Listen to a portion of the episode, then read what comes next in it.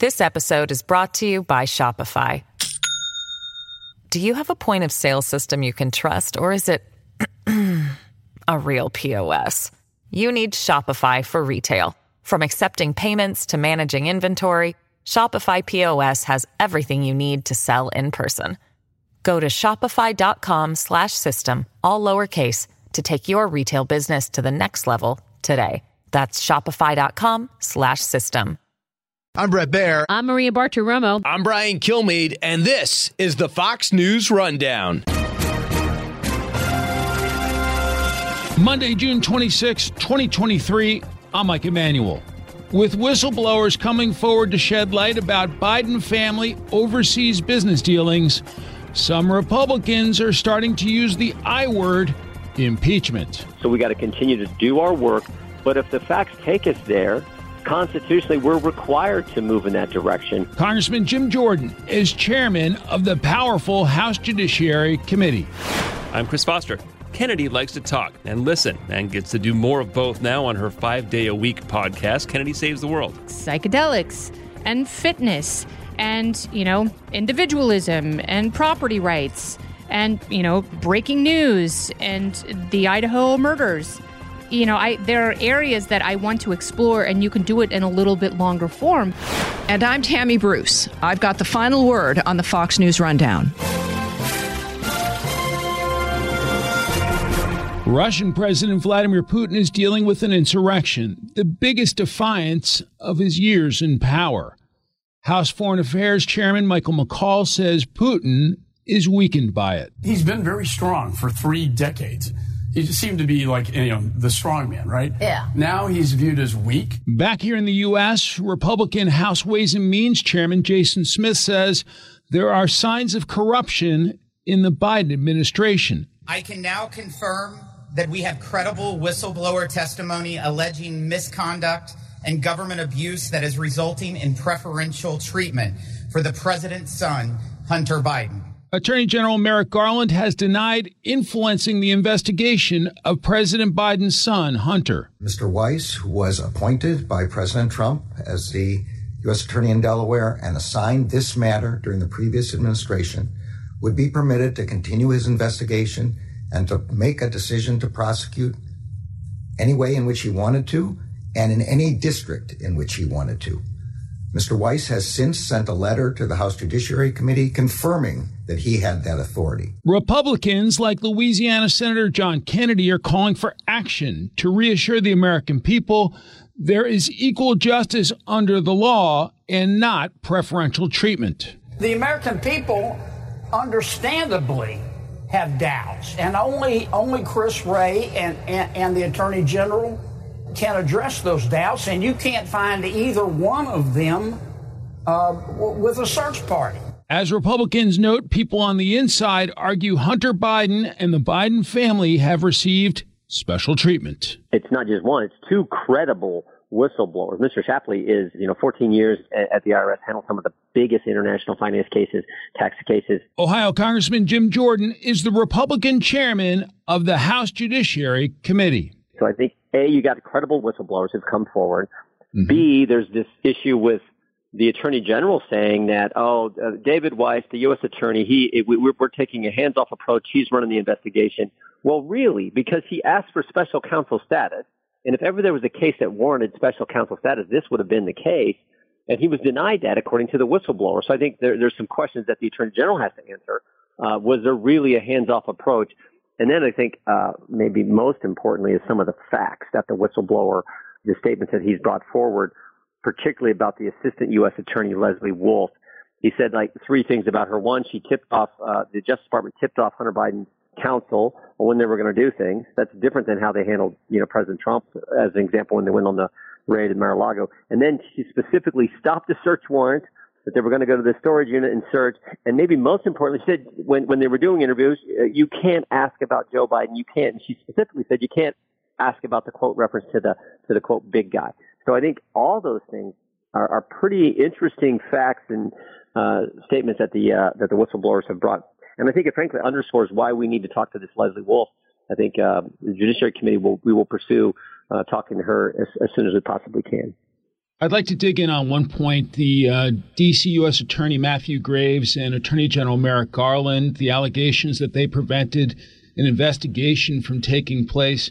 Despite Garland rejecting these claims, do you believe they're accurate? What should be done if this information turns out to be true? Well, we got you got conflicting testimony. You got we got what Merrick Garland said. You got what the whistleblower said. The whistleblower mm-hmm. said David Weiss said he sought special counsel status and he was denied. And as a result of that, it, it, made it so that he couldn't bring any type of action in, in the District of Columbia or the Central District of California. He got pushback from the Justice Department in those two areas, and so had to, had the case had to only go in in Delaware. Um, that's significant, and we need to find out what's going on here because you got two different people saying two different things. And then, of course, as I said, I think we have to look at the assistant U.S. attorney. There's a number of statements that the whistleblowers make about Leslie Wolf and what, what she did and how she pushed back on what they wanted to do in their investigation. And understand, they're saying this was slow walk, and also they said it just completely treated different. This case was completely different than any other case they've handled which I think underscores that nothing has changed at the Justice Department. Because the one thing we learned last week is John Durham told us what they did uh, seven years ago in Crossfire Hurricane, and now we see the same kind of stuff is going on according to these two whistleblowers.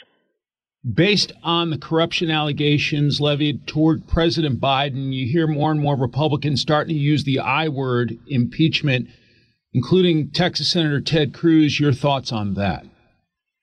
if the facts take us there, then that is certainly on the table, most certainly on the table. But we got to do the work. Mr. Comer's got an investigation. We're looking at the role that the FBI and DOJ and, and a number of things there. So we got to continue to do our work. But if the facts take us there, constitutionally, we're required to move in that direction. But it's got to be driven by the facts and by the evidence. And we'll continue to do our constitutional duty, which is the duty of oversight. And um, if we get there, we get there. But I, I think right now it's to focus on doing the investigations, continue to do our work as I travel the country, speaking with conservative people who happen to, you know, weigh in on politics, want to talk about politics, um, they talk about the indictment of former President Trump, and then they look at the handling of these Biden matters, and they feel like there's two different tiers of justice. Your thoughts on that? Well, they feel like there's two different tiers of justice because there is. You know, the polling says 60% of the country thinks there's a double standard. They think that because there is. And it doesn't take a genius to see it. Uh, Durham pointed that out with how they handled the crossfire, how they were out to get President Trump. And then, I don't think it's any accident that this happened in one week. Durham comes and gives his report and confirms everything we suspected, which was they never should have done this investigation. They had credible intelligence that said it all came from the Clinton campaign. Comey didn't even share that memorandum that talked about that credible intelligence. Didn't even share it with the agents working the case. And now you get to this IRS whistleblowers coming forward and saying the same kind of thing is going on. So of course they think that. They think that because it's true. And it's why we have to use the appropriations process, this Congress, to limit how American tax dollars are spent at the Justice Department and all the other agencies, frankly, IRS, DHS, everything else. And then we also have to, have to fundamentally change the way FISA works. Uh, the FISA 702 program is up for reauthorization at the end of this calendar year. There is no way the House Republicans are going to let that thing be reauthorized in its current form. What more can be done to restore Americans' faith in the FBI and the justice system? Well, you don't build them a new headquarters. You get new leadership at some point. I don't think that happens until there's a, a new president, a Republican president. Um, and then you limit how American money can be spent there on, on certain programs, certain aspects, and you fundamentally, fundamentally change FISA. I would say that the number one priority of House Republicans on the Judiciary Committee this year is to not allow that bill to be that that law to be reauthorized in its current form and to make dramatic changes to it. And that's what we're focused on doing. I think that's that's a huge step in the direction of restoring some credibility uh, and this the idea that it's equal treatment under the law, like it's supposed to be in our country, uh, restoring all that to the FBI and the Justice Department. Another issue that you and top House Republicans have been looking into is the origins of COVID 19. Uh, the House COVID Select Subcommittee recently issued a subpoena to access private messages between academic authors who yeah. allegedly downplayed the COVID lab leak theory in their writings. Do you think there will be meaningful findings that come from this investigation? I do. I think it'll confirm again what we already all sort of know. January 31st, Dr. Kristian Andersen, one of these key players that, that you know, his documents are going to be subpoenaed with this secret, uh, this private communication uh, channel they were using. Uh, Dr. Kristian Andersen says, clear back on January 31st, 2020, virus looks engineered, virus is not consistent with evolutionary theory. That is a fancy way of saying this thing came from a lab. And then four days later, he changes his tune. What happened in the interim? lots of conversations, a, a conference call that Dr. Fauci organizes with Dr. Andersen and other of these uh, uh, virologists who had received tax money from the American people. They get on the call, they get their story straight, and they change it. I think what we'll find in these these communications is they were talking about how they were going to get their story straight because it literally changed in four days time. There was another one, Dr. Garry, who said, I don't know how this happens in, in nature, but it'd be easy to do in a lab. And then four days later, he's suddenly saying, oh, it, you're crazy if you think it came from a lab. Well, all the evidence suggests that it came from a lab. Everyone with common sense understands it came from a lab. And these guys were telling us a different story after initially saying that's where it likely came from. So I do think we'll find that, you know, look, they, they used our tax dollars, sent it to a lab in China that wasn't up to code, that was doing gain of function research, and that's where this thing likely came from. I think that is what happened, and I think these uh, messages will probably confirm that. Do you get a sense that these top public health officials were just like, uh oh, something went wrong, you know, and basically tried to fix it with their messaging after the fact? I think it was more than uh oh. I think it was old sugar. You know, something is we, we got to cover our backside. I think it was that intense because Fauci's been handing out our money. It didn't go to, here's the other thing. He handed American tax dollars, went to a lab in China that wasn't up to code, that was doing gain of function research, and the approval of sending that money didn't go through the normal process, the proper process, this P3 process that you're supposed to have a review, this advisory group. It didn't do that. It was just Fauci and his fiefdom, he was okay in it. And so when something goes wrong, it's like, oh my goodness, we have got to fix this story. And they orchestrate this writing of this uh, of the paper. They then he then at, a, at the White House press briefing cites the paper that he had a hand in initiating and, and, and prompting to get written. I mean, it's so bad in my judgment. Uh, and again, I don't know, but I think these communications will probably confirm uh, everything we're talking about. I'm curious your assessment of how the new Republican led Congress is doing with a very slim majority and, you know, getting things across the finish line and, and how are things going overall? I think uh, Speaker McCarthy is doing a good job. You know, we said we would pass legislation that would get American energy back to where it needs to be. We've passed that in the House. Senate won't take it up, unfortunately, but we passed it. We said we'd pass legislation to get rid of these 87,000 IRS agents. We passed that. We said we'd pass legislation that would empower parents, a parental bill of rights when it comes to their, their son and daughter's education. And, and, and we did that. And we said we would pass the immigration re- reform and border security legislation. We passed the best and strongest immigration enforcement legislation, border security legislation in history. We passed that. Now, again, the Senate unfortunately not taking it up. Um, but I, I do think we're doing exactly what we told the voters we were going to do. And maybe most importantly, we're doing the vigorous oversight that is warranted when you hear about the things we're hearing from whistleblowers, both in the FBI in DHS, in the IRS coming forward. So um, I think uh, our team, with a slim majority, as you say, Mike, I think we're doing a good job. You're an experienced lawmaker. When some of your newer colleagues uh, get frustrated by Washington and the way things work, uh, and the fact that Democrats lead the Senate, do you basically tell them, like, hang in there. We've got to, you know, Republicans have got to do better in the next election, and and maybe things will be different. Yeah, I, I mean, look, I share the frustration. The American people are frustrated. You know, like mm-hmm. like we talked about earlier. You know, sixty percent of them think there's a double standard, and they think that because there is. So uh, we all get the frustration. But the way our our great system works, it's you know what was Churchill's line? It's uh, our our former government's uh, the, the worst, but it's better than all the others, right? Uh, it, it sometimes is slow, and that's how the founders designed it. Um, mm-hmm. But I, I do think in in divided government, uh, you just got to keep pushing, making the case and then the way we decide things is on election day. And I think, you know, what are we now, 17 months from the next election? Um, and I do feel like it's going to go well for Republicans when you look at just how bad Joe Biden and his administration has been and, and what it's meant for families across our country. He's the chairman of the House Judiciary Committee, Jim Jordan of Ohio. Congressman, thanks so much for your time. Have a great week. You bet, Mike. You too. Take care.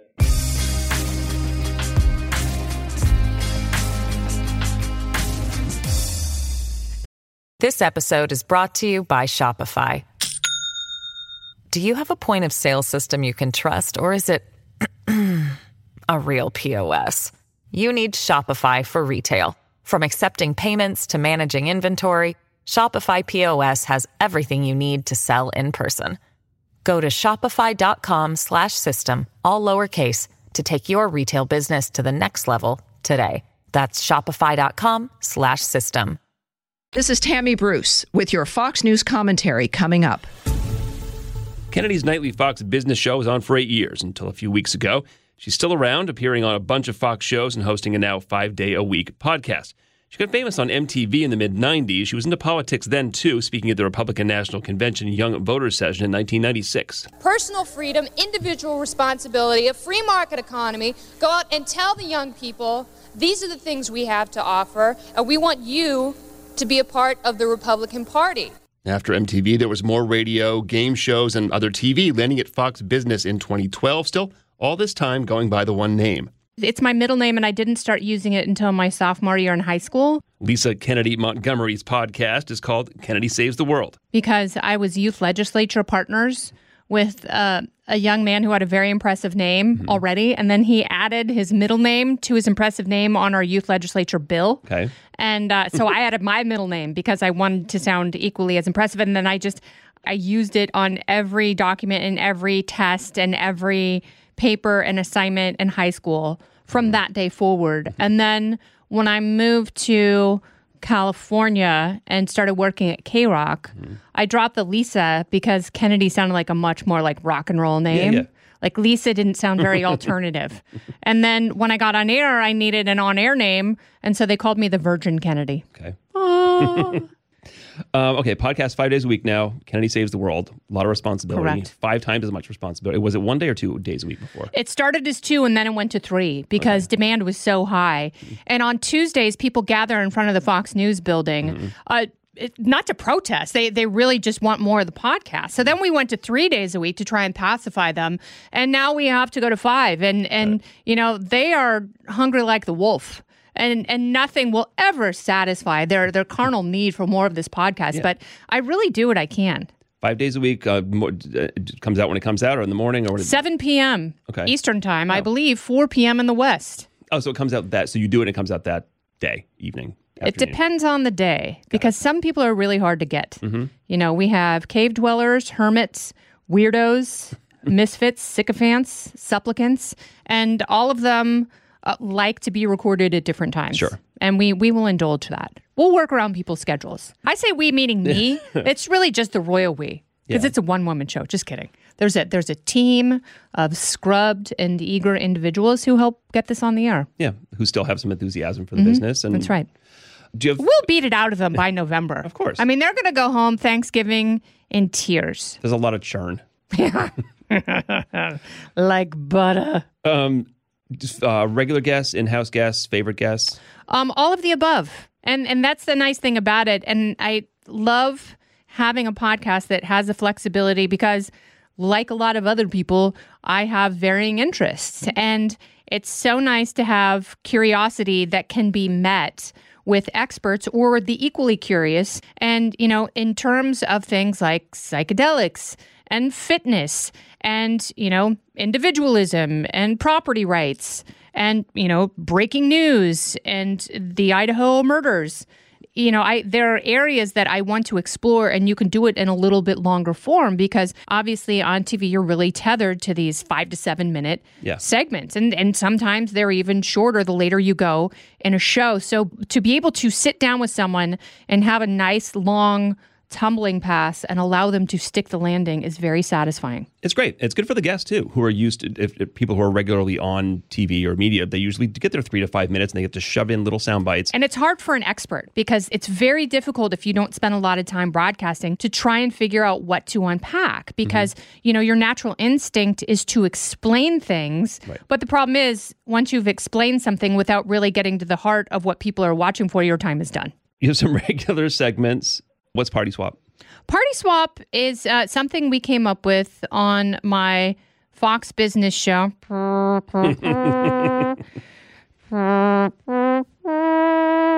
uh, where you have a conservative and a liberal, and they have to argue the other point of view. Oh, party swap. Yes. Got it. It is an age old tool that is much more fun to watch when the people you know, like when Jessica Tarlov is explaining why Hunter Biden is the devil. It's really fun. That sounds really fun. Um, what do you do if then Jesse Watters has to explain why Hunter Biden's awesome? You just sit back and, and eat the popped corn. Because it's great. Uh, or, you know, having him explain why Hillary Clinton is just, you know, she should be president still. in her fourth term. Right. Or she is president. Mm-hmm. Probably is. Right. Kennedy's court, I assume you adjudicate uh, various disagreements. Yes, that's where Mike Chase, who is the official attorney of the show, okay. uh, he is. I I read like a, a strange case where you know someone has stolen a Christmas tree and made love to it and gotten arrested. And, and he will explain the legal technicalities for why that person should not be convicted. And then you have two people That's who wrong. decide, yeah, guilt or innocence. Happy hour, no idea. Couldn't guess. Happy hour is so I love two things baking and making cocktails. And to me, they're very similar arts. Just finding weird things that traditionally don't go together and putting them together in a beverage and then shaking that beverage and straining it into maybe a small plastic rainbow colored shot glass Mm-hmm. and allowing panelists to enjoy that. Okay. and I won't say whether or not there's alcohol in it because there might not be. I think it's uh, okay, but I mean there can be. I mean, It's- it's a- historically, yes, we can break historical norms. yeah, it's just a podcast. There's no rules. You That's can, absolutely right. You could swear if you wanted to. Do you have like sort of? I mean, you're. I guess if you had to say anything, you'd say you're a libertarian, right? Mhm. Um, was there like a journey there? Did you? Did you? Were you like a young Republican, a young Democrat? Do you have like a, a journey to where you think you are now, whatever you think of yourself politically? Yes, but it's been a pretty consistent journey. So that's why losing friends because of where I work or because of Donald Trump is very odd to me because the people that are no longer in my life have always known me either as a conservative or a libertarian. And my, my views really haven't changed that much. So I started out as like a high school Republican and got to see Dan Quayle when I was a senior in high school and it changed my life. Um, but then when I got, you know, out of high school and started reading a little bit more and talking more with people and we we got into the Clinton era, I had people in my life who were like, "Hey, whoa, slow down. You're not a Republican, you're a libertarian." And I didn't know what that phrase meant. And I'm like, "Okay, yeah, that clicks. I get it." And then when I left MTV and got into talk radio, then I started exploring what libertarianism was more and more. And I am an ideological libertarian, as are many people, even if they don't know it or acknowledge it. But I am an unaffiliated voter. Not to I don't want to get hot button, but just as an example that came up in a conversation I was having earlier today, the issue of transgender kids and what and, and, and the the care they they are aren't allowed to receive. Mm-hmm. Um, it's odd to my mind that that's become this conservative cause celeb because aren't you supposed to be small government and let things lie? Is that a, a thing where maybe a lot of traditional I, Republicans I, and, and, I and believe in, in small split? government for adult individuals, absolutely. And you can do whatever you want to your body. And I've told my daughters, like, you can get all the questionable tattoos you want Mm-hmm. after you're 18. I mean, it's it's a whole new world. And I, I look at some of the people who have detransitioned, and it breaks your heart. Does it mean that you know there are kids who don't suffer from gender dysphoria? No, they they absolutely do, but it's not, you know, this massive section of adolescence. And also, if you question whether or not an 11-year-old should have a mastectomy, you're not transphobic. And and there's there's a big difference, but also I want to be very very careful not to use questioning whether or not there should be these surgeries and treatments for kids and questioning whether or not there should be different categories in sports uh, to maintain female athletic integrity. Don't use that as a reason to be anti-pride and homophobic. And that is the problem that I'm seeing now is like we're getting into this old school homophobia, which as a person who uh, I have a lot of gay people in my life, it pains me to see that and I don't want to see other people use, you know, these sort of rational questions and conversations that we should be having as a means of othering people who have, you know, lived in secret for a long time. Yeah. I meant I just bring that up as a as a as a way of asking uh, about topics that you mentioned you may have lost some friends because of working at Fox or what are some things that you disagree with about some of your Fox colleagues like things that, that maybe, maybe they're, they would be surprised that you work here and and believe I'm not a libertarian to impress anybody. Like I really don't care. I was I was on a plane with a woman and she was in her 70s. She's an academic, also Australian, and she was very chatty and we were having a lovely time and then she asked me where I work and I said Fox News and she lost her mind and she got so mad she actually asked for another seat. And then so she kept going and she asked me about guns and told me that I was ruining the world. I said, "No, I'm actually saving the world. Thank you." And Monday to Friday, at, at 7. 7 p.m., five days a week. You can download the podcast, Apple, Spotify, Fox News Podcast, wherever you get your podcasts. You'll find it there. But she asked me about guns, and I said, I'm very pro Second Amendment. She goes, It's not the Second Amendment. You're killing children. I said, Well, actually, no. If you look at the cities that have the most gun prohibition, they have the highest gun homicide rates. And she said, That's propaganda. And she got so mad and she was like talking at me. And then she goes, This conversation is over. And I said, My dear, might I remind you, you started this conversation, and you are very much allowed to ask me with curiosity why I believe what I believe. You may not ask me, then lecture me, then shut down the conversation. I said, You are the problem if that's what you're doing. And I told her, if you're going to ask people these things, then soften your heart and listen because you are the reason this country is divided. It's not me. I was perfectly fine sitting here talking about how long the flight is from Sydney to Perth if you run into Kennedy on an airplane, a restaurant, be chill. Maybe you'll get a selfie. Yeah, and it's it's fine to be curious, and it's also okay to disagree, but to freak out and condemn and you know act like you have been aggrieved, it's unacceptable. And I assume that that's part of your agenda and part of your enjoyment of doing the podcast. Yeah, it's like getting rad, but also being able to have conversations with people who don't necessarily agree. More of this stuff on uh, Kennedy Saves the World podcast. Uh, like you said, wherever you get your podcast. Kennedy, thanks for uh, coming on the rundown. Falsta! Thank you.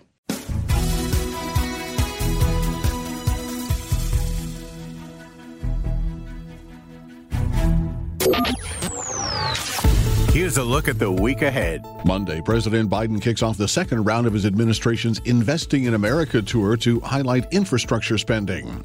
Over the next three weeks, the President, Vice President Kamala Harris, First Lady Jill Biden, and cabinet members will travel the country highlighting manufacturing, clean energy, infrastructure, and jobs. Tuesday is the first launch window for Virgin Galactic's first commercial space flight. Three crew members from the Italian Air Force are scheduled for the inaugural flight, which the company hopes to become monthly space tours, going at a rate of about $450,000 per person. Wednesday, the sex offense trial of Kevin Spacey set to begin in London. He's facing 12 charges of offenses against four men prosecutors say took place between 2001 and 2013. Spacey denies any wrongdoing. Friday, former President Trump heads to Pickens, South Carolina for a campaign event coinciding with the town's Independence Day celebration. And that's a look at your week ahead. I'm Rich Dennison, Fox News.